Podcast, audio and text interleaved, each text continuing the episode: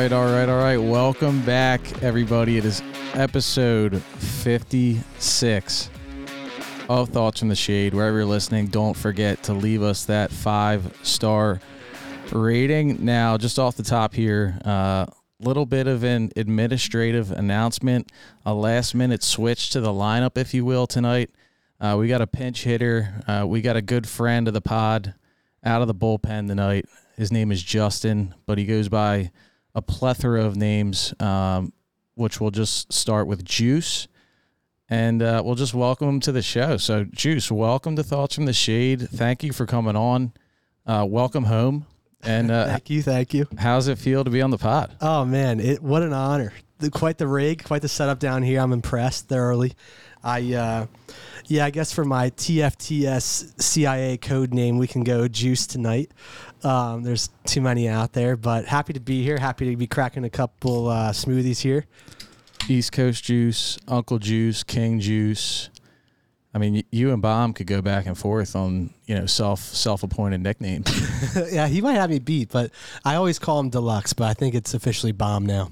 Yeah, it's Bomb. He wants to go by Ace. It used to be Deluxe. That was his Xbox gamer tag. But, yeah, Bomb isn't with us tonight. We miss him dearly. And, you guys, just talking to me, I knew you were coming home, for back to Philly for a good portion of the month here, and I wanted to get you on, and I wanted to get Bob on with you, and we're going to all play golf together. But I don't think you guys have talked, but you both talked to me about how you're going to kick each other's ass on the golf course. So do you want to, send something out to Bob while he's MIA this week? Yeah, well, he's clearly running, dude. I mean, that's insane that he can't even show up tonight and take it like a man and tell me that he's going to beat me on the golf course face-to-face. So we'll see.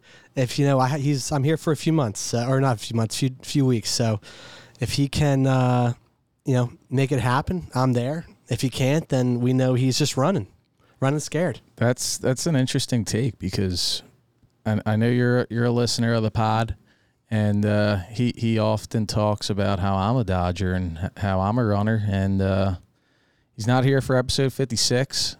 The tee time hasn't been set to play with our buddy Juice. I don't know, folks. We got to get him on the horn. Of course we will, but no. I will say, I think he probably busts your chops the most out of anyone when it comes to golf. I mean, we're all pretty civil. We have a good time, and things can get heated out there amongst friends. But he's relentless. He really is. I mean, last time we played the Lou together, it must have been last summer. I mean, nonstop from start to finish was cut out of his fucking mouth. So, I mean, I'll see it in action. We'll see if he shows up. Yeah, he's an all-time ball breaker. We love him for it, but you got to let the play do the talking. I've just kind of, I try not to give it back if I'm down. I might get a little frustrated out there, but if I'm up, I think silence is deadly, right? Kill him with kindness and everything. So I think that hurts him even worse. You kind of did that last weekend a little bit. Was that last Friday?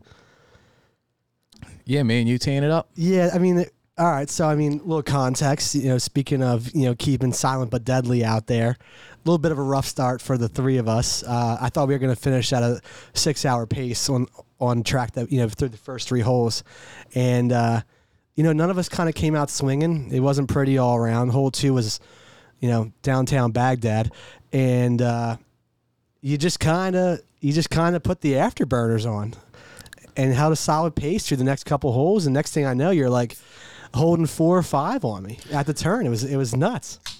Yeah, and I'm kind enough to let you press, 4 or 5 times throughout the rest of the day to get your money back and then some, which we got to settle up and figure out with our buddy Critty. Good old Crit. We talked about him last week. Bomb made the ace. Critty has the all-time Eagle celebration. Good round had last Friday in Huntington Valley Country Club. Juice, myself, and the old Crit man. So, yeah, good time there. Really, really shitty start. Like you said, we might have played the first 3 holes in an hour, but we picked it up from there. And all in all, it was a good day. When you were trying to come back over on hole 2, and it just wasn't letting you have it. The ball did not want to stay on 2's fairway. Yeah, I hit my tee shot on 2 at Huntington Valley into the 16th fairway, and it's to get back over. It's just a line of trees, And I think it took me 3 shots to get back over. Ultimately made an 8 or a 9. Insane. But you just keep swinging, and that's the name of the game. You know, something like that happens to a guy like Baum. He's rattled. I came back, made a bogey, made another bogey, made a birdie, made some pars, and we battled. But let's talk about you a little bit and your experience. I mean, obviously, for people that don't know, you and I have been friends for at least 20 years. It's been a long time if you think about it that way, looking all the way back. Yeah, I'm aging us here, but you within I don't know what the last 5 years took a move across the country, packed up your bags, and went from being East Coast juice to West Coast juice. Yep. To good old Scottsdale, Arizona. So, you know, being that we are a little bit of a sports oriented podcast, I mean, just talk about kind of the vibes of the people in Arizona, specifically in terms of like, you know, the fandom, you know, the Cardinals fans, the Suns fans, the Coyotes fans, the Diamondbacks fans, like compared to growing up and knowing and loving Philly, like what's it like out there? Dude, it's funny. Like everyone immediately loves to say like, oh yeah, I'll introduce myself. Hey, you know, I'm from the Philadelphia area. Cause if I say Doylestown, everyone's like, where the hell's that? Right. So I say Bucks County, and supposedly only people in Philadelphia say which county they're from. So I get made fun of when I say I'm from Bucks County and not Philadelphia. But that's, you know, a longer story than that. But it's a funny sports town because when I got there, the Suns were disheveled, right? Like they were ready to kill the owner. The owner was going to get like booted out of town. One of the most terrible owners in the NBA, right? Just the things that he does. And it just wasn't a great team, right? I mean, Devin Booker, I think, you know, funny enough, my last Sixers game before I moved was against the Suns, right? And D-Book just did what he does against the Sixers and just torched us for however many, which is, you know, hasn't changed.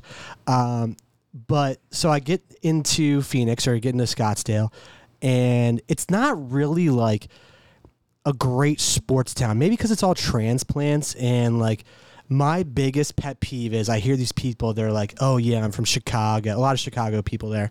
I'm from Chicago or New York or wherever. And they're like, yeah, we're Suns fans now. And, like, I get it if you're from, like, the middle of, like, bumblefuck Kansas. Even Kansas has, I mean, obviously the Chiefs and the Royals. But if you don't have a great sports team, then, yeah, maybe you adopt your new city's teams. But everyone's like, oh, we're Suns fans now. Who the hell is a Suns fan? You think it's because, like, the Suns are kind of good now? Yeah, I mean, I guess. But so, Critty and Whalen, our 2 buddies, came out to visit for about 3 or 4 weeks in April, you know, during playoffs. And we went to a Sixers bar, and it was, like, pretty happening, dude. Like, I mean... You mean a Suns bar? Or was there a Sixers bar in Scottsdale? No, it was a Sixers bar in Scottsdale. Oh, wow. Or a Philly bar, I'll say. It's called the Rock Bar.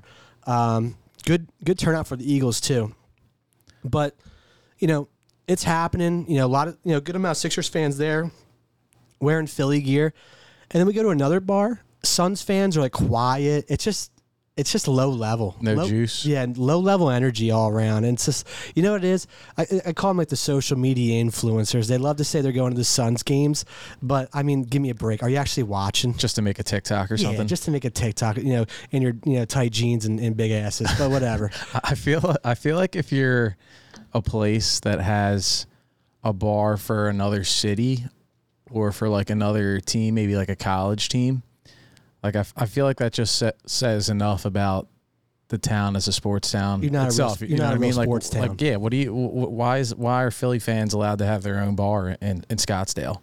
Yeah, I like that. I would love to know in Philly if there's, like a Giants sports bar that no one knows about that, like, Giants fans go to. Or, like, I mean, who knows? Like, or, like, the Marlins come up and everyone goes to a Marlins bar to watch the game. Like, I think it's one thing if like that city or that destination, that area doesn't have a team for that sport, and people come in, you know, from a neighboring area to watch them. But when you have 4 sports teams in the area, you can't be repping anybody else. I mean, no. Like you said. We don't have a New York bar in Philly. I mean, maybe we do that we don't know about, but nobody talks about that. You wouldn't talk about it. Yeah, like that's kind of like underground, and honestly, it's it's a fireable offense for the city of Philadelphia. I mean, in my 30 years or 27 years of living in the Philadelphia area, I've never heard one person ever say, "Oh yeah, there's a great Giants bar in, you know, Center City or wherever the hell you go watch," right? Or even the, you know, surrounding area. So we have a unique setup too. Like, not all sports towns, I'm realizing, have like all the stadiums in one area, which is kind of cool. Thinking about it, because now the Sixers news about, you know, potentially moving to Old City, which is crazy to me. I mean, the fashion district, because we're such a classy town. So I don't know. I think it's because, for example, the Cardinals are out in Glendale, which when I moved to Phoenix, I thought the Cardinal Stadium would be like, you know, a centerpiece, right? It's nowhere near anywhere you want to be in Phoenix. You got to drive out to the sticks to go watch the Cardinals, and they're bad enough. I mean, if I had to go drive an hour and a half to watch Kyler Murray, I'd rather go drive to the San Diego and drive into the ocean. But so Cardinals and Coyotes are together, but the Coyotes are moving to Tempe, ASU's campus, and then the Suns and the D-backs are in downtown Phoenix, which is kind of, you know, a little bit of a separate,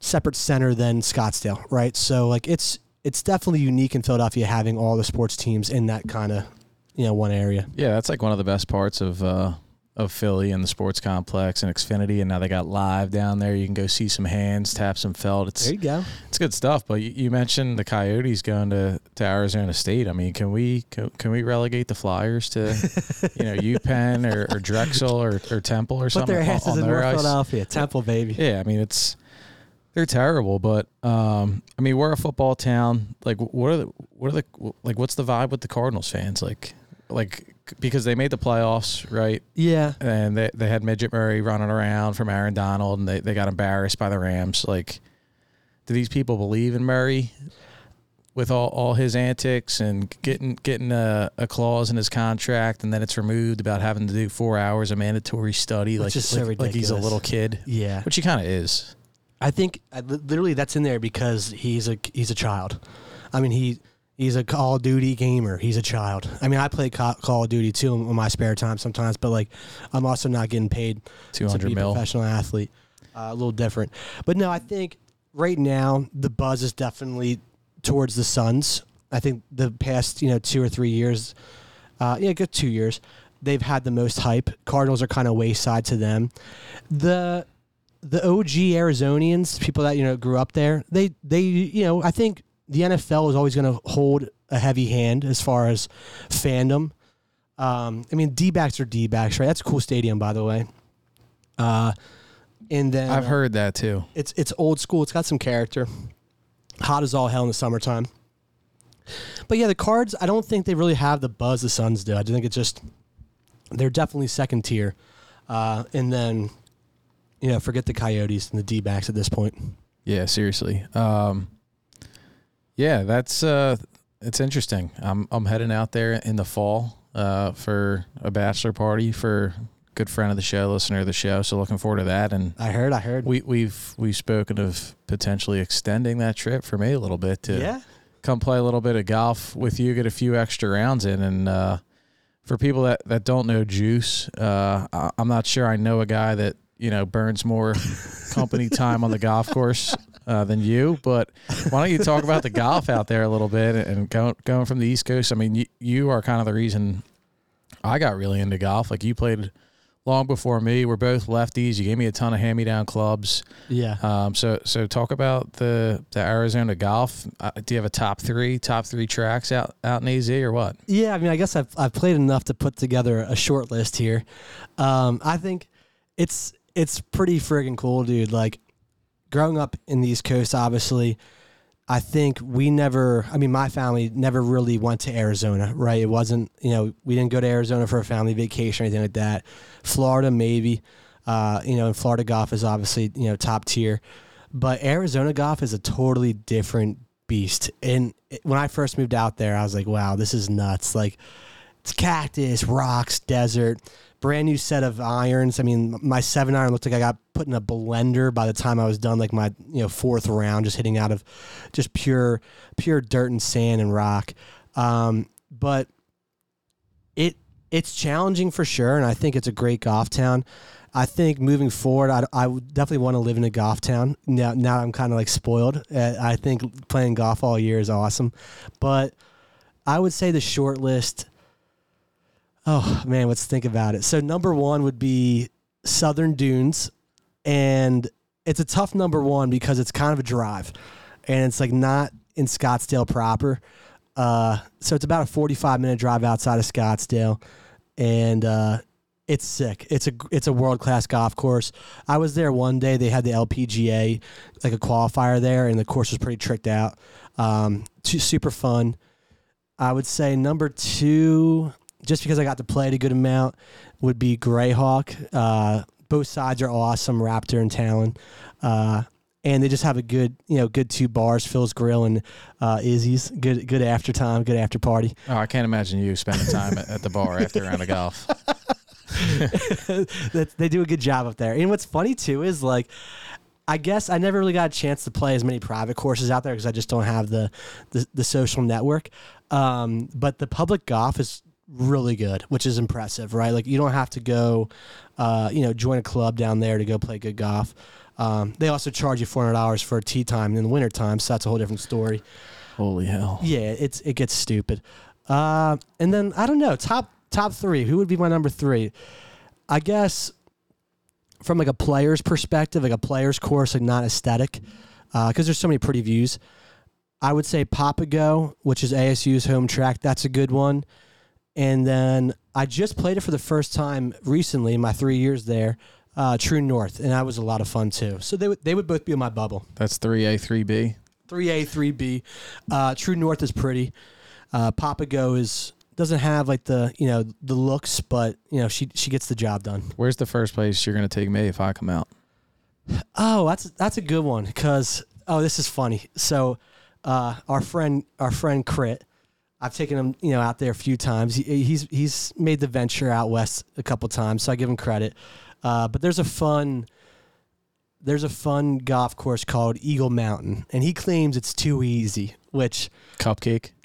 That's the phrase. Cupcake course. I play cupcake courses in Arizona for everyone that's wondering. But it's a cupcake course, I don't think it is, but it's easier than some. But it's called Eagle Mountain.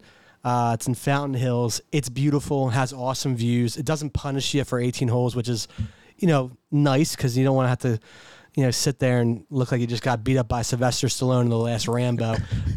But That's a good warm-up track, we'll call it, to start of a trip. Yeah, so talk about, we talked about your names at the top. Yeah. Obviously, it started as Juice and King Juice and Uncle Juice, but you moved out west. I forgot to give it on the intro. 7.1 handicap. 7.1 handicap. 7.1 is up. I saw the low handicap is 4.8. You're up to 7.1. Is that what it's? Let's see. I'm looking. Yeah, 7-1. But like your first, I guess, not trip or stay out west. We see a lot of low scores on the Gin app, on the Grint. Free plug for the Grint there. Anybody that doesn't have anywhere to post scores and keep track of a handicap, but a lot of low scores. I feel like you were peppering in the high 70s, yeah. And then you fly home to Pennsylvania, and we take you out, and it's 84, 85. I don't get on you for it. Yeah, you're pretty civil. But a lot of the boys, this is what stemmed the name of West Coast Juice. Yeah, well, the fucking peanut gallery, I'll tell you. I don't know what it is. I think, well, two things. In the summertime, especially. This is in Arizona? In Arizona, yeah. You're kind of getting out of your high season, right? The winter and spring and, end of fall, because beginning of fall, they start, redoing the grass and all that stuff. So stuff isn't running that great, but wintertime is prime. Springtime's prime out in Arizona. And then on top of that, it's hot as all hell.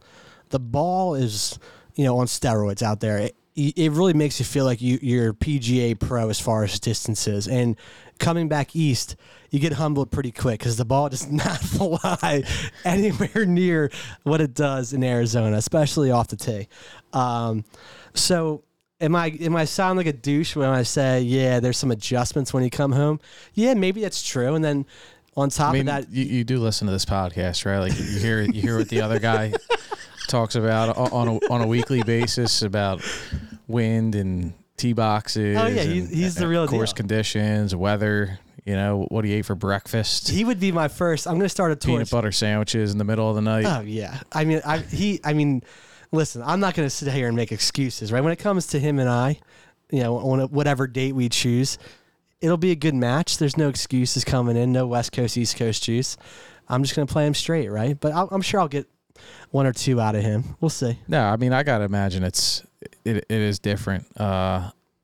Hopefully I experience it favorably when I go out in November. You guys will have a good time. I think November's definitely a good time. It's toward the end of like when they start changing over, so it's pretty good. Yeah, I'm looking forward to it. But yeah, now you're back on the East Coast juice. Yeah, I get fucking beat up. And listen, I put up some gaudy scores when I come out here. Gaudy in the bad way, not a good way. They're bad comparatively. 89 on Friday at Huntington Valley. That fucking place. You played it pretty deep though. That was a tough day. You were the clubhouse leader in the threesome. Yeah. I didn't feel great about it. I think overall you put up the impressive, you willed your way back into the match, which was I think probably the highlight of the day. But yeah, I don't know. I think again, like I said, you give these guys on tour big time kudos, especially because it's like, if they're not taking the time off in between tournaments and they're going from tournament to tournament to tournament in different parts of the country, like, to me, I've realized just going from, like, one city to another and then, like, you know, setting up camp for a few weeks, it's hard. It's a big adjustment, right? So, like, they're going from Florida to Arizona to California, to the Northeast. Like, that's insane. Like, that's a huge adjustment just from a geographical standpoint. Then they have to go to different courses, right, and play competitively. Like, that is super, super impressive, and it makes us Joe weekend warriors, you know, kind of realize that yeah, there's a lot of work that goes into that game. It's on such a short basis. Each week they're on somewhere new, but you talk about Joe weekend, Joe Schmo, yeah. You know, the average golfer. You know, we talked about you get a lot of rounds in. Mm-hmm. You know, do you have a high? Like, what's your highest number of rounds in a year? I mean, you're playing year round now. Like, are you over 100? You think? Oh man, have you hit the triple digits since you've been in Arizona? I haven't hit triple digits. I think yeah. I mean, I'm definitely at least 52, right? Because it has to be once a week. Has to. I'm probably at my high was my like first. Not calendar year, but first, you know, year itself within Arizona. I probably put in my first 52 weeks. I probably put in close to 75, 80 rounds. It's beautiful. So, and that's when I was, you know, I didn't really know anyone. So I had this like little blue collar range. I call it the best happy hour in Scottsdale.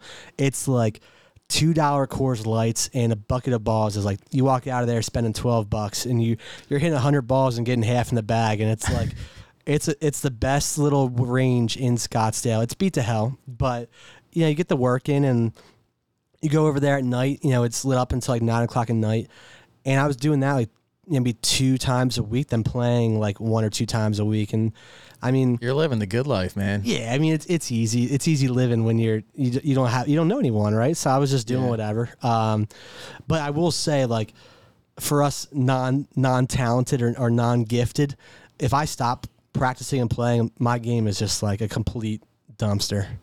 It really. Yeah, well, you're like good enough that I feel like it affects you. I feel like my game is more in the head, mental. Yeah. You know, I'm saying up here right now for people that can't see.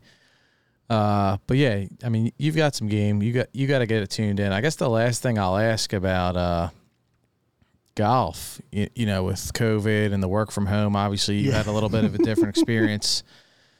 Living on your own and trying to meet some new people in a new place, but any tips, you know, for the work from home guys that are looking to Get out at maybe 2:30, 3 o'clock on a weekday. You know, yeah. You got the mouse moving software, or yeah. It's a combination. I call it the old doctor's appointment on the calendar, and then the old Apple mouse clicker app. You put that on, it keeps your Slack alive, and you're online for as long as you want to be. And you know, according to your calendar, you're seeing the doctor for a foot issue. So that's incredible. How about your? I mean, where do you look to get to when you come home? Top courses in PA. How about give me three? Yeah, that's a good one. Well, I would say the past 2 years, I guess, probably according to the Grint, it would say I probably played HV a good amount, right? So that's up there. Huntington Valley Country Club. Yeah, I mean, and it's a great track, right? And our buddy Crit. Is a member there, so he's always having us out there, which is awesome. And it really is a good track, right? It's tough when it's running at its best. Those greens are a nightmare for me, at least. I mean, he's having us out there, but just fill the Venmo, no rush. Yeah, no rush. It's never a rush at HV time or crit time. That all kidding aside, it's nice that he gets us out there because that place is. Pristine. That is a hell of a track. It really is. I think we'll stay on the topic of public courses because, I mean, that's what we grew up on, right? Heron Glen, I think, is definitely one of my top public courses. It's in Ringoes, New Jersey. Just over from New Hope, right? Yeah. And, I mean, we, living in Buckingham or Doylestown here, we're kind of in a cool spot because we do have access to Jersey, a lot of good Jersey courses. Heron Glen, I think, has some nostalgia, so I like Heron Glen a lot. Man, I don't know. I'm trying to think where did we grow up? I mean, Christ, how many times did we play fucking Riverwinds? I mean, that place we abused that place at one point. Yeah, I don't know. I have a love-hate relationship with that place. They just started. Like, when I was living in the city, it was obviously pretty close, just shoot over the bridge, but they just started charging an insane rate. Dude, I looked. It's like 120 to play. I mean, you play Huntington Valley for that. Yeah, insane. Well, so I will say what I'm looking forward to the most is, and I haven't been there in years, but our time at Twisted Dunes, that track, another Jersey course. So I guess we're getting away from PA here. That's a beach course, though. We got the beach vibes on this pod as well. Summer ain't over yet. Yeah, I'm wearing my Time Bahama right now, baby. Yo. So, Twisted Dunes in Jersey. I don't know what the official Jersey town it is. Egg Harbor Township. Egg Harbor Township. There you go. You're my beach connoisseur. That place, I think, is probably one of the coolest tracks. And on top of that, my favorite part is it's BYOB, baby. That is a great thing. I've played it twice this summer, and they say it's BYO. And you're not used to that, right? Like, you're always used to sneak and booze onto a golf course. So you're not getting railed at the pro shop. But the one day I went, we showed up with one of those, like, Foley-sized backpack Yeti coolers. They're, like, 3 feet tall. Insane. And they don't say a word. You just throw it in the cart, and you have yourself a day. Insane. I love it. That first time we played it, I'll never forget that dude, the guy who was working. The carts. Couple circles, couple squares. He's still there. That dude, he must be a teacher, like, in the area, because he's there every summer. That when we went, it was probably like 5 years ago. He's still there. That's insane. You come in. How we doing, guys? How do we make out? How do we play? How's the scorecard look? Couple circles, couple squares. And it's like, buddy, it's like 50 squares. That's a lot of squares. But no, it's a lot of double squares. Super friendly people there, and you must be an art teacher and a good time. But no love for the Lou. Okay, so the Lou is an honorable mention. So the Lou is unique, right? Because, I mean, we had a chance to play the Lou when we were first starting playing because it was, public. Transitioning, right? Yeah. Just like this America, this country is transitioning. Not to get crazy here, but but the Lou is public, and then totally different layout, right? You would tee off on, what was that? 11, yeah. But the Lou, I think I look forward to the most in... Last time I was home, I only played the Lou and HV. Those are the only two courses I played when I was here. You got country club friends, dog. Country club friends, people in high places. You left, and now we're big time. No, the Lou is fun, and that clubhouse is really cool. They're both great tracks. I think I like them both because, like, the Lou is it's like a breather from like you're not getting just like totally punished like on the greens all day. Like it's like, okay, you can be a little aggressive and you can, you know, change your game up a little bit. Whereas like HV, it's like you're kind of at the helm. Play it safe, man. Center of the green. A lot of course management, where the Lou, you can just kind of let it rip, which I like. Yeah. I mean, I don't know what you want to get into next. I know we talked before we hit record about Live Golf. Little Live Golf. Well, I saw the Cam Smith rumors. I don't know. For like the 30th time in the month. But now there's like, I guess there's a number associated with it, and it's like $100 million or whatever. I think, I mean, mine is just him. I think it's pretty fucking cool. I hear some like hardos that got the courses and stuff. They're like, oh yeah, screw Live, and it's terrible for the game. But I'm like, dude, this guy, this clown Jay Monahan's terrible for the game. I mean, like the SEC or the whatever, the Better Business Bureau is literally going after the PGA because of competition tactics or whatever the terminology is, right? To me, like Live needs to evolve, right? Like this is their first iteration, and it's not probably the best type of golf that they're going to play from a competition viewpoint, but like I don't think the guys are going over there because of that. But once Live kind of dials in like a really cool format or like a competitive format, the PGA is going to have to just like eventually be like, okay, this is the world we live in now. Yeah, right? you can play both. Yeah, because like I think that's the only thing that's hurting them is that quote unquote the format is like child's play compared to the PGA, which it is. I mean, like you're used to the Thursday through Sunday rounds, and you have the cut. But again, though, like I was thinking about this the other night, I turned on one of the Live events. It might have been the Bedminster event, which was, I actually met someone at Neshannock Valley when I came home last week, and they were saying that it was so cool. So Bedminster, Trump National in Jersey, held one of the Live events, and which is pretty close to us. And they were like, this is what a golf tournament should be like. They were like, it's such a different just kind of vibe. Like, it was fun. People were having a good time. Like, it's inviting more people to the game, right? Not that I'm some golf ambassador, but like, it's cool to see. The game. Yeah, but it's cool to see people grow it, right? Like, now I'm not saying like, Joe Dirt should go pick up a, stick, a set of clubs and go fucking hit the links. But like, I mean, come on. It's cool to see like more people like going to actual tournaments in person. Like tournaments are kind of historically like tough to go to, and it's like tough ticket. Yeah, like you gotta tuck your shirt in. Yeah, like who wants to do that? I mean, like that's why like I will say the Scottsdale the waste management is really cool, right? And I'm spoiled because the one year that we went, I was like, this is a pretty fucking cool tournament, right? It's like it's like anti-golf. It really is. Didn't you get to? Did you meet Paige Spiernak there? Is that her name? No, we didn't. So we got hooked up though. So my first year in Scottsdale, another buddy of ours, one of his family members, is connected in that world or whatever, and she was like, "I'll get you guys tickets," like very low key. And so the four of us went to the tournament, and thinking we have like general admission, we'll just hoof it around for a couple of hours. And we get there, and then on top of that, she was like, oh, yeah, I'll drop you off. Just come meet me at my place, and I'll drop you off. So we get to her place. She hands us our tickets, and it's, like, access to the 18th hole. I forget what it's called, like, drinkers or drivers or, some play on words. But it's, like, the 18th hole, all you can eat, all you can drink. I mean, Christ, it was 11 o'clock. We're, drinking, vodka and whatever. We're half in the bag.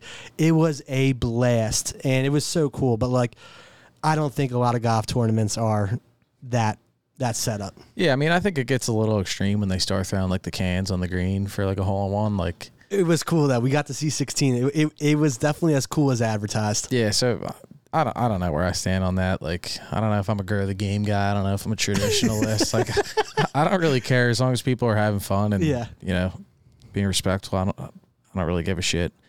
I get that. Yeah, we'll see. It'll be curious to see if, like, Cam Smith to me is the first, legit name that's going over as far as, like, guy who's actually competitive. And because he's, like, on the upswing. Like, this is the best year he's had in his career, right? Totally. Right? So, like, DJ, is he past his prime? I don't know. He can still play. Like, you just think of, like, the list of guys that have kind of gone over there. They're kind of a bunch of stiffs, as we like to call them on the pod. I mean, obviously they're professional golfers, but it's nobody relative to where they're at in the rankings. Exactly. Right? Like it's nobody that's on the up. It's nobody that's really winning majors right now. Like it's just kind of a batch of dudes that are going to get a bag, and you can't blame them. But now with Cam Smith, like FedEx Cup playoffs start this weekend, right? Yeah. St. Jude. And he got the question today at the presser, like, are you joining LIV? Like, there's all these reports again. And he kind of pulled the same thing after he won the Open. Like, I'm just here to compete and try to win the FedEx Cup or whatever. Yeah, which could be true.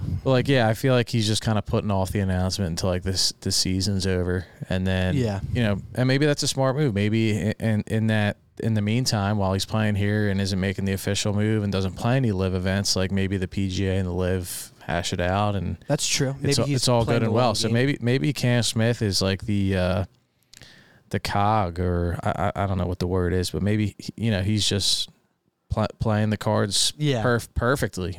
We'll have to see. Yeah, I think that's a good point. But like, I don't know from a competition standpoint, is the FedEx from a legacy standpoint, like do guys care that they win the FedEx? I know historically that there's good money involved if you do win it, right? But like, is it good money compared to like quote unquote $100 million that LIV's supposedly going to give them? I don't know. Yeah, you're asking the wrong guy. Yeah, but I would be curious. I think whether it makes the game good or bad, I don't think it can hurt it, but we'll see. Let's kind of switch gears a little bit. But I want to talk about your move to Arizona, and you've got a story there. I'm looking at your left elbow and your one and only tattoo. You're like Aaron Rodgers. You just have like a plain cryptic tattoo on the arm. Oh, I've never seen his. Does he have a tattoo? He like just got some weird ass tattoo in the off season. Oh, well, I saw a post about it. I didn't see what it was though. I have to look it up. But why don't you just tell the story about the tattoo, and maybe we'll get a picture of it for the social to dub the story over. But yeah, your first and only ink, right? First and only ink, no more, no less. Yeah, so I guess I moved out to Arizona in 2019, spring of 2019. It's a skull, right? It's a skull. The skull, so the infamous skull. On the inside of my elbow, left elbow, when I moved out to Arizona, I decided to do like a mini road trip. Not mini, did like a fun road trip, we'll say. I went, Nashville, New Orleans. Just a mini road trip across the country? Yeah, mini. A few stops, a couple mini stops. So Nashville, New Orleans, then I landed in San Antonio, and then I went from there to Scottsdale. But Nashville was fun, but the most fun night was New Orleans. And I'm doing this all solo, just packed the car and just started driving. So I get to New Orleans around dinner time, and I find that this cool little bar. And, drinking like, absinthe and whiskey, and then had a po' boy and some oysters, half on the shell or half dozen on the shell, whatever the hell the New Orleans say. And we're having a night. Like, I, cruised Bourbon Street just for the hell of it. I'd never been. So I was like, this is cool. And then I went to Frenchman Street. Someone had mentioned there, like, if you go to New Orleans, go to Frenchman Street. That's kind of like where, like, all the cool, like, live music is. And, you can walk around with booze in your hand. Like, it's a total free-for-all.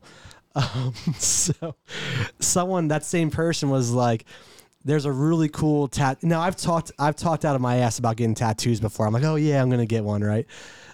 So this guy was like, if you happen to make your way in New Orleans and you see a bar called like the Spotted Cat or some dumb name, who fucking knows?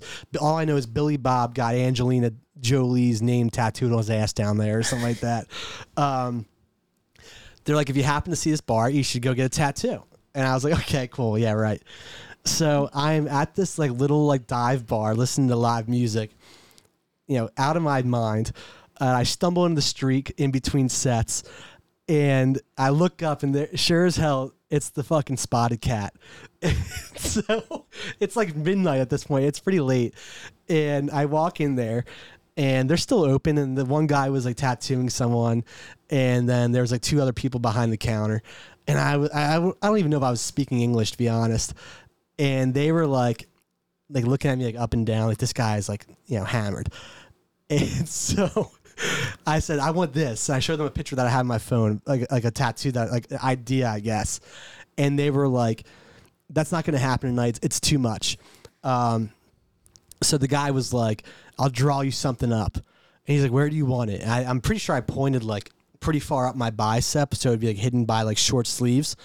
And then he draws it up or whatever, and he goes, and he puts it on like the inside of my elbow, like right at the arm crease.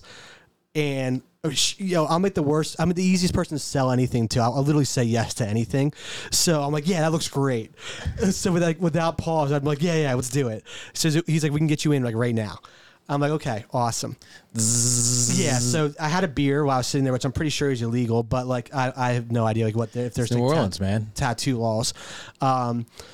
And I just kind of remember like talking to the guy. I don't remember the entire thing. And then went out, kept drinking, stumbled home, woke up in my hotel room, had the friggin' saran wrap. I woke up in my hotel room, same outfit as I was wearing the night before. There was saran wrap around my arm, the middle of my arm, and there's like, you know, it's like kind of bloody and like black ink or whatever. I'm like, oh my God, what happened? I totally forgot that I got a tattoo. And so I unwrapped it. That's probably why they have those laws, huh? Yeah, I unwrap it, jump in the shower, you know, clean off my arm, jump in the shower. And I'm just thinking there, like hungover as all hell. Oh my God, I cannot believe I got a tattoo in New Orleans. So this is why you're making like your first big move, like, I mean, not that I've made any big moves. Yeah. Like I went to the city, I went to Penn State. Like I went 3 hours away. You went to the other side of the country. Yeah. So like, it's your big move, your big trip. Night two, and you wake up hungover in the middle of New Orleans with the skull on your arm. Yeah. So that was the start of the journey, I guess. And it's been an interesting 3 years. Some bumps and bruises along the way, but. A few people have made fun of me. I'll never forget, I was golfing with this one dude, and he goes, "That might be the dumbest fucking thing I've ever heard." So I've gotten beat up about it pretty good. Have you ever thought about, you know, the removal, or you just? Oh, I was calling tattoo removal specialist in Scottsdale, Arizona, on the way to Texas, dude. I was like out of my mind, but I decided not to do it, and then, you know, deal with the wrath of mom. Mom is very anti-tattoo, but you know, it's a. Yeah, part of the story. So. Yeah, you'll always have the story. I guess I gotta ask. You know, we just went to a wedding for a good friend. You know, that was part of your trip up here. Super fun. Great wedding, good time. You know, you look dapper. I'd like to think I look dapper. You know, you guys look great. The tuxes look good. I've been on this podcast, you know, around this time last year and showing up in you know, a sleeping bag for a suit jacket. So, do we have any pictures or any? I was trying to get, because I was thinking about how you got your balls busted about that one suit. Oh yeah, that's. I think that's in the archives. If you scroll down on the Instagram, we documented it. I own my mistakes and the embarrassment. Right, that's all the fun here. But we'll have to get a side by side comparison of the tux last weekend to the, you know, suits of past. Yeah, man, we were looking good. You were looking good, but you know, in the spirit of wedding and love and relationships. I mean, I'm in a relationship. You're not. No. I mean, you have any tales from you know, Scottsdale? Maybe going somewhere new, experimenting on the, you know, the dating apps. I mean, oh man, how's the love life out there? Yeah, it's Scottsdale's a funny place. I will say, a lot of pretty girls in Arizona, right? A little different than the East Coast, a little more blonde and crazy, but.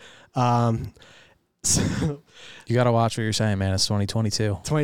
I know. I'll give you guys my direct Instagram handle, so you can send any hate mail directly to me and not the TFTS. We appreciate podcast that. Page. But so got out to Arizona, started dating a coworker. You know, I don't even know how many months in, which I've learned my lesson. Which I can't say that, because you officially have been dating a coworker technically, yeah, for how many months or years now? Yeah, it's been a few years. You know, they say don't dip the pen in the company ink. You know, don't shit where you eat. Yeah, all those good sayings. But I think if you're responsible and you find someone that's also responsible, mature, mm-hmm. and it works, and it's a good thing. You know, you can't rule anything out when it's a good thing. So I would just leave it at that, honestly. I agree. No, I think that's very true, right? You got to meet each other. It's not the first place to look, but, you know, when things happen, you like I said, you can't just walk away from a good thing just because of old cliches. Handle it like an adult, and things will be all right. Totally agree. And I think before we get too into the dating woes. I mean, I really just want to hear the story about Hinge, but I know you kind of have to lay the you got to lay the background about who you saw on Hinge. I think what I was going to say is when you move away to a place that you don't really know a lot of people, you appreciate that, like growing up with guys like you and all of our buddies that I've known since forever. We go out and party on Friday and Saturday and go have a good time and do our young and dumb stupid stuff, and Friday and Saturday didn't follow you into Monday because it wasn't partying with your coworkers, right? So like Scottsdale was different because you're partying with coworkers Friday and Saturday, and then the drama. Yeah, ensued. It's an easy way to meet people when you go somewhere new, right? Totally. All right. So long story short, I'll get to it. Dating a coworker on and off, right? And she's a great girl, but during one of our breaks, I guess we had broken up for a little while at this point. I decided to download one of the dating apps, right? And, I'm not Joe fucking smooth by any means. What was like the, how long was the recorded time between the start of the break or the breakup and you downloading the app? Would you say like 90 seconds? Well, I think I walked down the street and immediately fell in love with someone, some sweet ASU, whatever. But, you fall in love every day. But there wasn't a huge gap, which, I hate to say, but like, it wasn't like I was like heartbroken for months and crying in the corner of my room. Nobody here has done that before. Wasn't playing Blink 182, at high volumes. But so downloaded this app, and I didn't really know, all of her friends, right? Like I knew our close, common friends, but I didn't know like the local friends that I didn't know who I didn't know, right? So I downloaded this fucking app, and there's a lot of cute girls on these apps. I like this one person, and I don't remember liking her. I'd never met her in my life, didn't know who she was, but I never forget. I got this, I get this ping saying like, "You got a match," or "You got a message." New message, baby. New message. I was like, "Who is this?" Can I read it? Yes, you can. I think I sent it to you. You set the stage enough, you think? Yeah. So, it's enough. So you liked the picture, mm-hmm. And we have the hard evidence here. Had a screenshot. This is a screenshot. This is verbatim. The message reads, with 2 stars to start. Not a match. Just want to tell you, blank. Can do so much better than a disrespectful scumbag like you who looks like Gus from Cinderella. Bye. With the middle finger emoji. Now, dude, when I got this, first off, I had to look up who the fuck Gus is from Cinderella, right? I had no idea. And I was kind of cracking up. And I refrained. I didn't message anything back. It's like, all right. Take the high road. And again, for all you, equal rights out there, I've never even met this person. She doesn't know who I am. She doesn't know what kind of person I am. And you're taking that kind of abuse. It ain't right. Yeah. So for her to say those awful things that I'm a disrespectful scumbag, I mean, how do you know that if you never meet anyone? So I look up who Gus is from Cinderella. It's the little fucking mouse. Oh, it's so good. So, of course, I send this to all you guys. And I go, so added to the nickname repository here. Gus. Gus is an official new name for 2022. That's tough. Are you sure you didn't know who it was? Never met her in my life. I know I'm putting you on the spot right now. No. Hey, put me on the spot. Never met her in my life. Not even like a drunken encounter at a bar one night. She wasn't another coworker. No, not another coworker. All right. So I found out later who it was in the connection, like a school friend, and dating people that go to school in Arizona. It's a little, there's a bigger network of them, right? But as I'm sure with Penn State, there's a big network of Penn Staters out there. I would say we are, but I despise the chain. Although at the wedding this weekend, you got caught red-handed, my friend. The newlyweds, both Penn State alum, proud Penn State alum, and it's been tradition at these weddings to play the old Zombie Nation, get the people going, and had a few beverages and didn't see myself away from the dance floor, and partook in a cheer, a dance, jump up and down, and I was caught red-handed by my own girlfriend who listens to me whine and complain about James Franklin and Sean Clifford and Penn State season coming up. And I was out there cheering them on. I think it was more in support of the newlyweds than the program. But she was busting her chops pretty good. But yeah, no, deservedly so. So I must have drank a case of Coors Light at that wedding, dude. Good wedding. Yeah. How about we? Speaking of weddings, why don't we? We're trying to incorporate some new segments. Let's keep it moving here. We got a lot of content from Old Juice. All right. But how about a little this or that? And okay, I like it. In the spirit of weddings, we're at that age. We're going to a ton of weddings. Would you say you're a DJ guy, or are you a live band guy? Oh man, you know what? I would probably appreciate a really good live band. That was setting the mood. DJs can make or break the mood too, but a good live band is fun. But it's got to be that type of crowd though too. Yeah, I think good live music is the best. I think I would say I'm a DJ guy, but you have to, I think, and I don't know if I should say her name or not, but I think the bride had serious control of the playlist from the DJ, and I've heard that for other weddings of our friends. Yeah. Do the brides usually control the playlist? Is that the MO? I don't know if it's necessarily the bride, but I think there's some serious input. I was talking to one of our friends' wives at the same wedding, and she's like, yeah, when I got married, she didn't give them a playlist. She gave them a do not playlist that had 150 songs, she said. Really? Which is an interesting strategy, but yeah. For me, I think it's all about the set list, DJ or live, because you just have to play the things that make people want to get up and move, because there's nothing worse than kind of being at a wedding and people aren't up dancing. But I was at one wedding where it was kind of a hybrid of a DJ and live music. That was really impressive. Oh, that would be fun. Yeah, that was really cool and impressive. It's got to be a good live band. They got to be pretty versatile. Yeah, what they're able to do. I would say I'm a DJ guy, but I'm not an anti-band guy. I've been to plenty of live music weddings. The band's great, and it's a good time. So and being a DJ guy, saying I'm a DJ guy, I've been to weddings with DJs, and they were terrible. You know what? I think it's just my taste in music. I kind of like a little bit more party music, dance music. You're very, maybe a little Pitbull. Yeah, you're pop. I think you're a pop rock star type guy. Some people would say I'm a teeny bopper.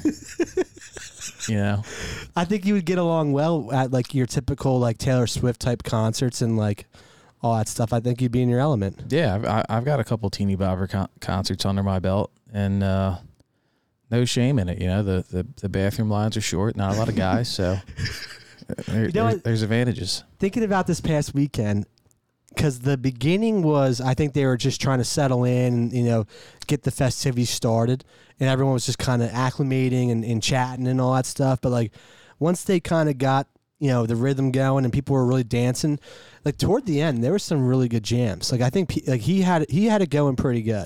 Old Fred is that was his name, Fred? Yeah, I only know because I was in the wedding and he introduced himself to the wedding party before he did the intros. Yeah, good old Fred was back there. He had it going pretty good. Yeah, no, it was a great wedding, great work out of the DJ. But yeah, I'd say overall I'm a DJ guy, but I just like good music. So I'm the same way. Well, I'm weird. I like blues and like rock and roll and stuff like that. So if I feel if I had a wedding and I played what I like, everyone would be like, dude, you're a fucking dud. But it's not, everyone has their own, their own style. Yep. Yeah. There's a lid for every pot. Mm-hmm. No pun intended there on the the wedding subject. Let's do one little more thing. You asked me before we recorded, hey, is there anything that you and Bob talk about that you need me to settle the score on? Yeah. So let's do a little settle the score. Okay. You know, we've talked about it at length.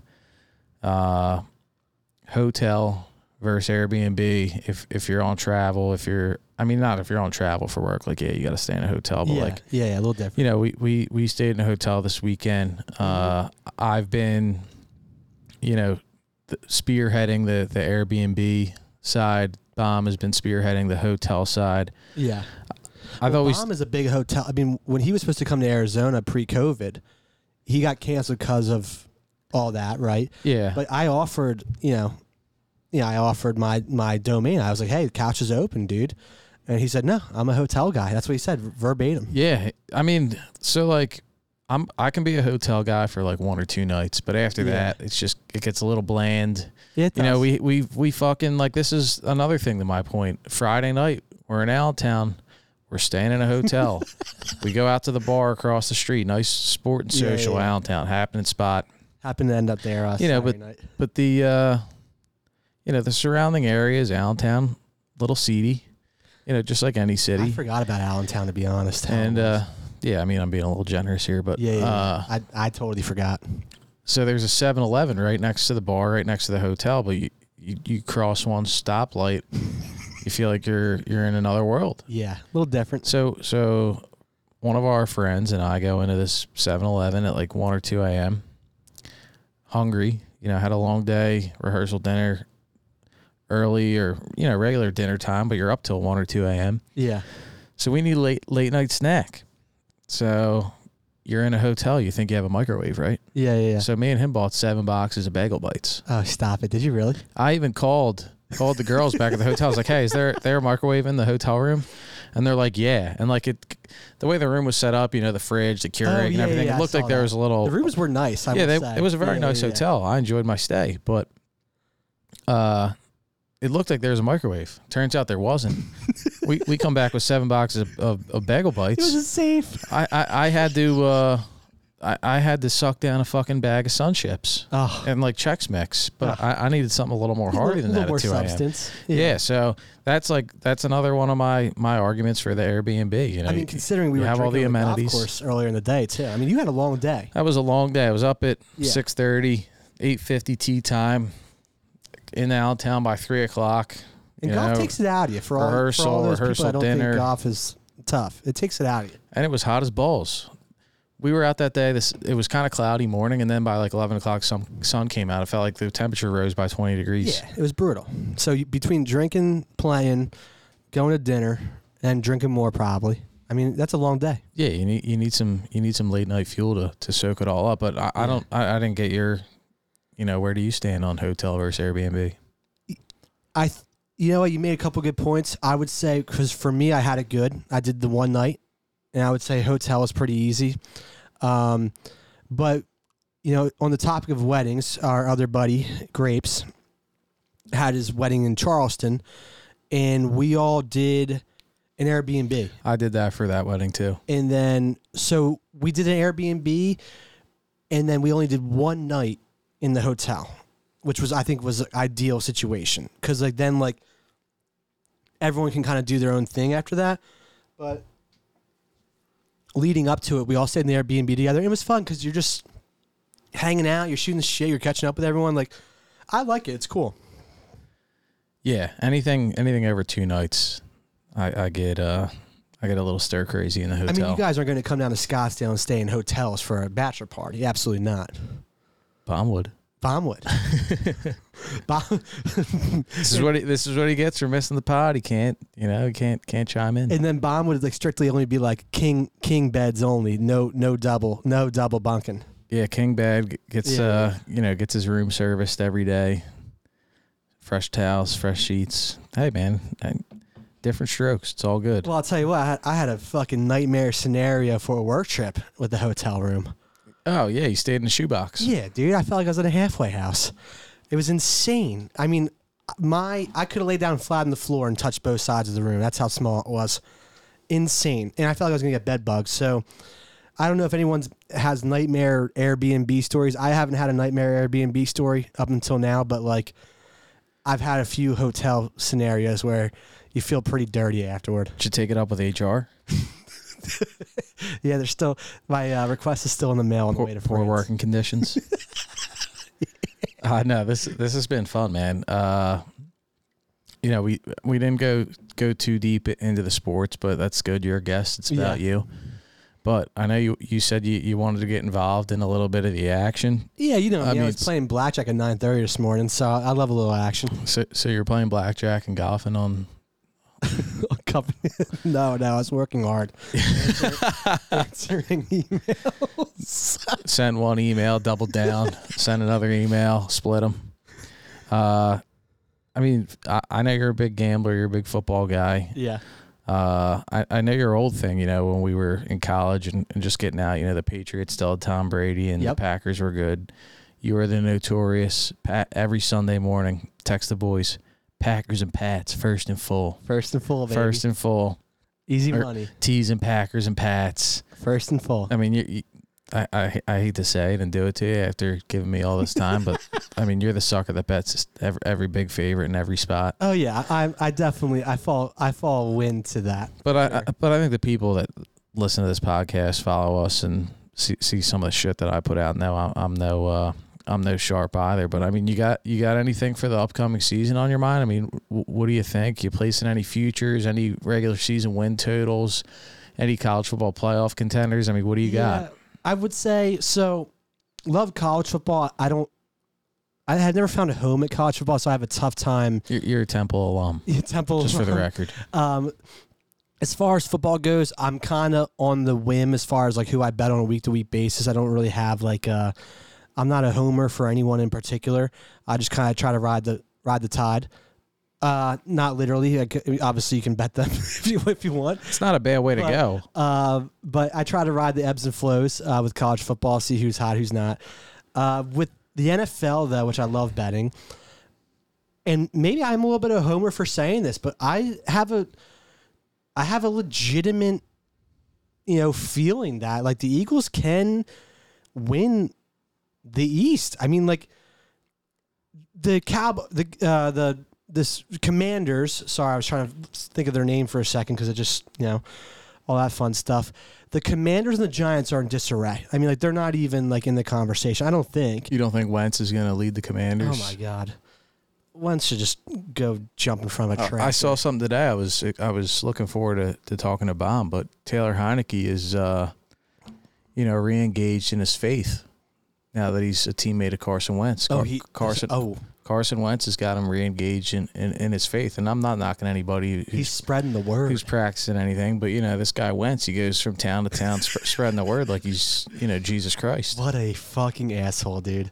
He really is. But before, I guess this is maybe before Heineke found his faith, there was a clip of him saying, which I thought was pretty funny, that when you spend a lot of money on someone like you did Wentz, he's probably going to get the starting job regardless, or not verbatim, but something to that degree. And I'm not saying Heineke deserves to be a starter in the league, but it's a shame when you're spending a lot of money on Carson Wentz and you have to start him anyway because he's not a starter. He's not a QB1 by any means. He just isn't. I mean, the buyer's remorse the Colts had was immediately shown. I mean, crazy. I've never seen quicker buyer's remorse than the Colts had with him. It may be this recent, you know, last 1 to 2 years housing market. Yeah, that might be close. Everyone raised their hand who's bought a house for about $500,000 more than it's worth. But yeah, I mean, the Commanders, they're out of it. Redskins, whatever the hell you want to call them. Giants are a fucking mess. Cowboys, maybe the most overhyped team year to year going into the regular season. I mean, it's America's team, man. Yeah, I don't get it. I don't know what Jerry Jones does to get that team, like, so overhyped. I mean, Dak Prescott to me is not anything special. You know, maybe a bounce back year potentially, but money, yards, man. Yeah, money is what gives that team the hype. What I love though is with Hurts. It's a situation. It's a good situation for him as far as proving himself, right? There's no, like, extra hype as far as, like, you know, extra money or he's the guy. I mean, he is the guy, but, like, we put him in a situation where it seems like there's an okay team around him. Maybe he can do it. Maybe he can't. I have no idea. But, like, at least the ball's in his court to a certain degree, right? Exactly. I mean, there's a lot of moving parts on a football team, but I think Hurts is definitely in somewhat of a driver's seat, so that'll be fun to watch. But I think the Eagles win the East.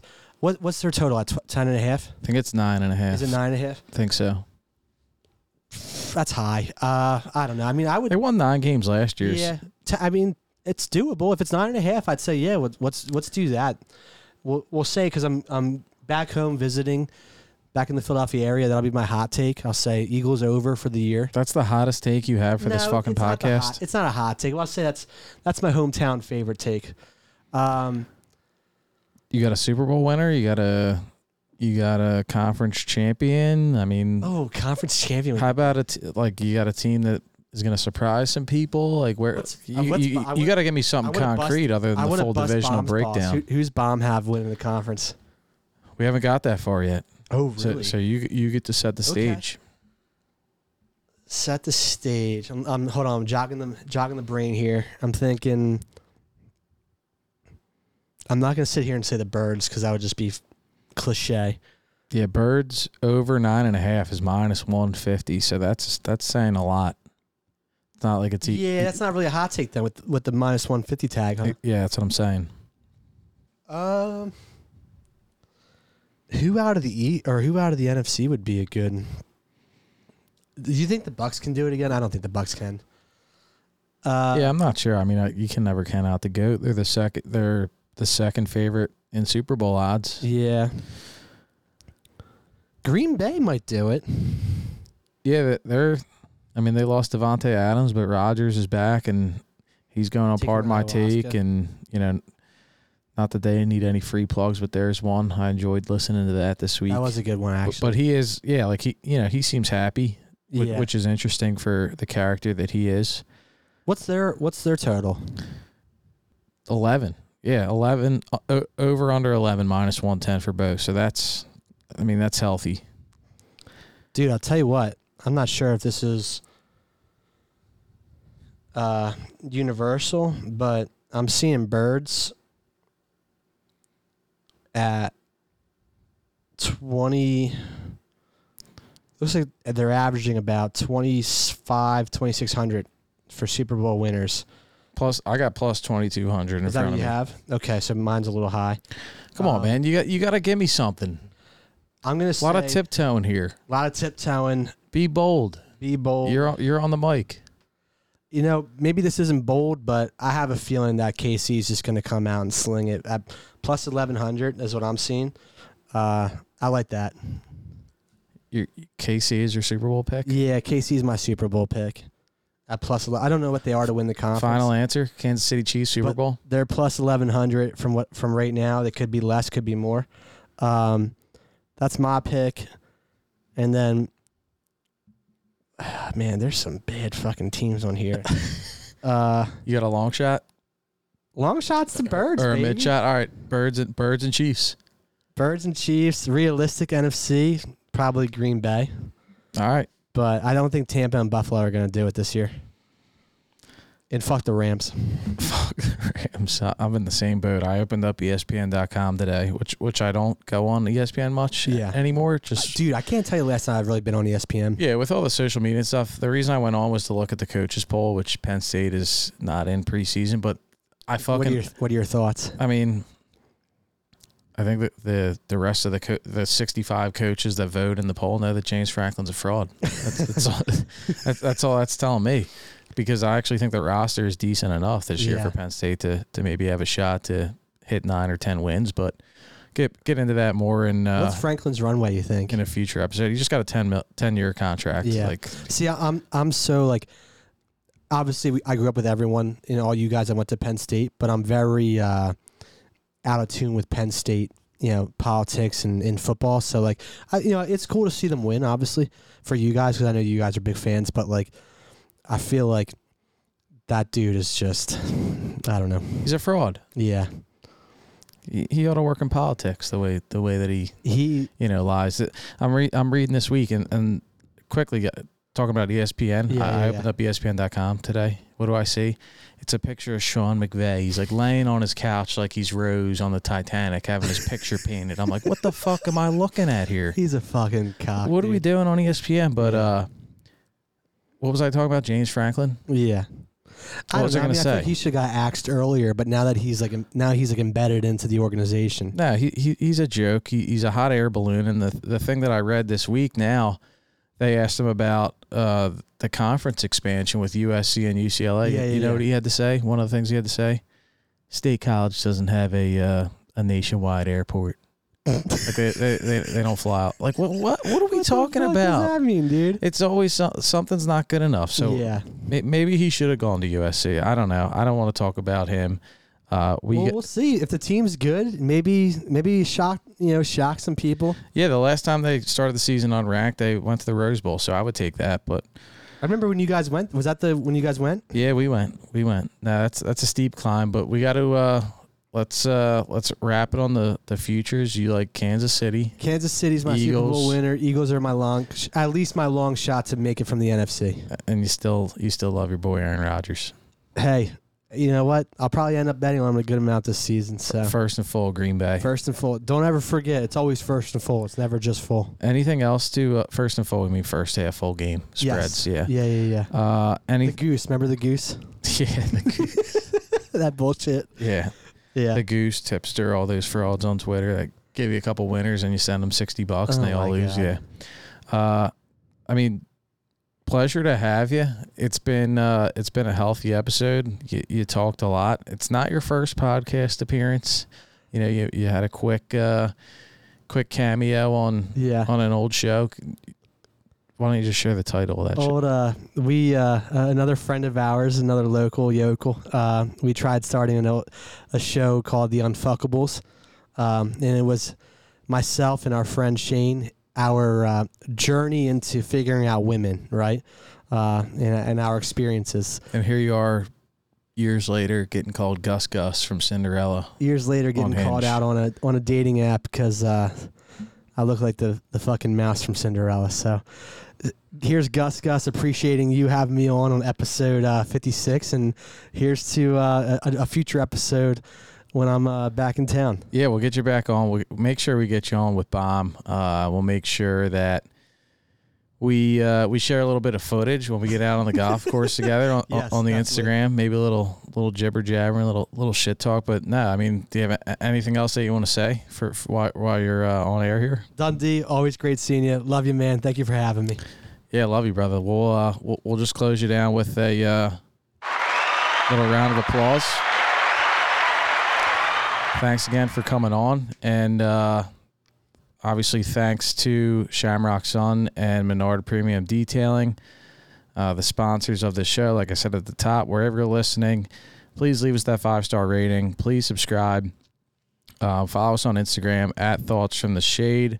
Follow us on Twitter at TFTS Pod, and hopefully, just hopefully, we'll get Bomb back next week. But if not, you're getting another episode, and I think he'll be back. So we'll talk to everybody soon.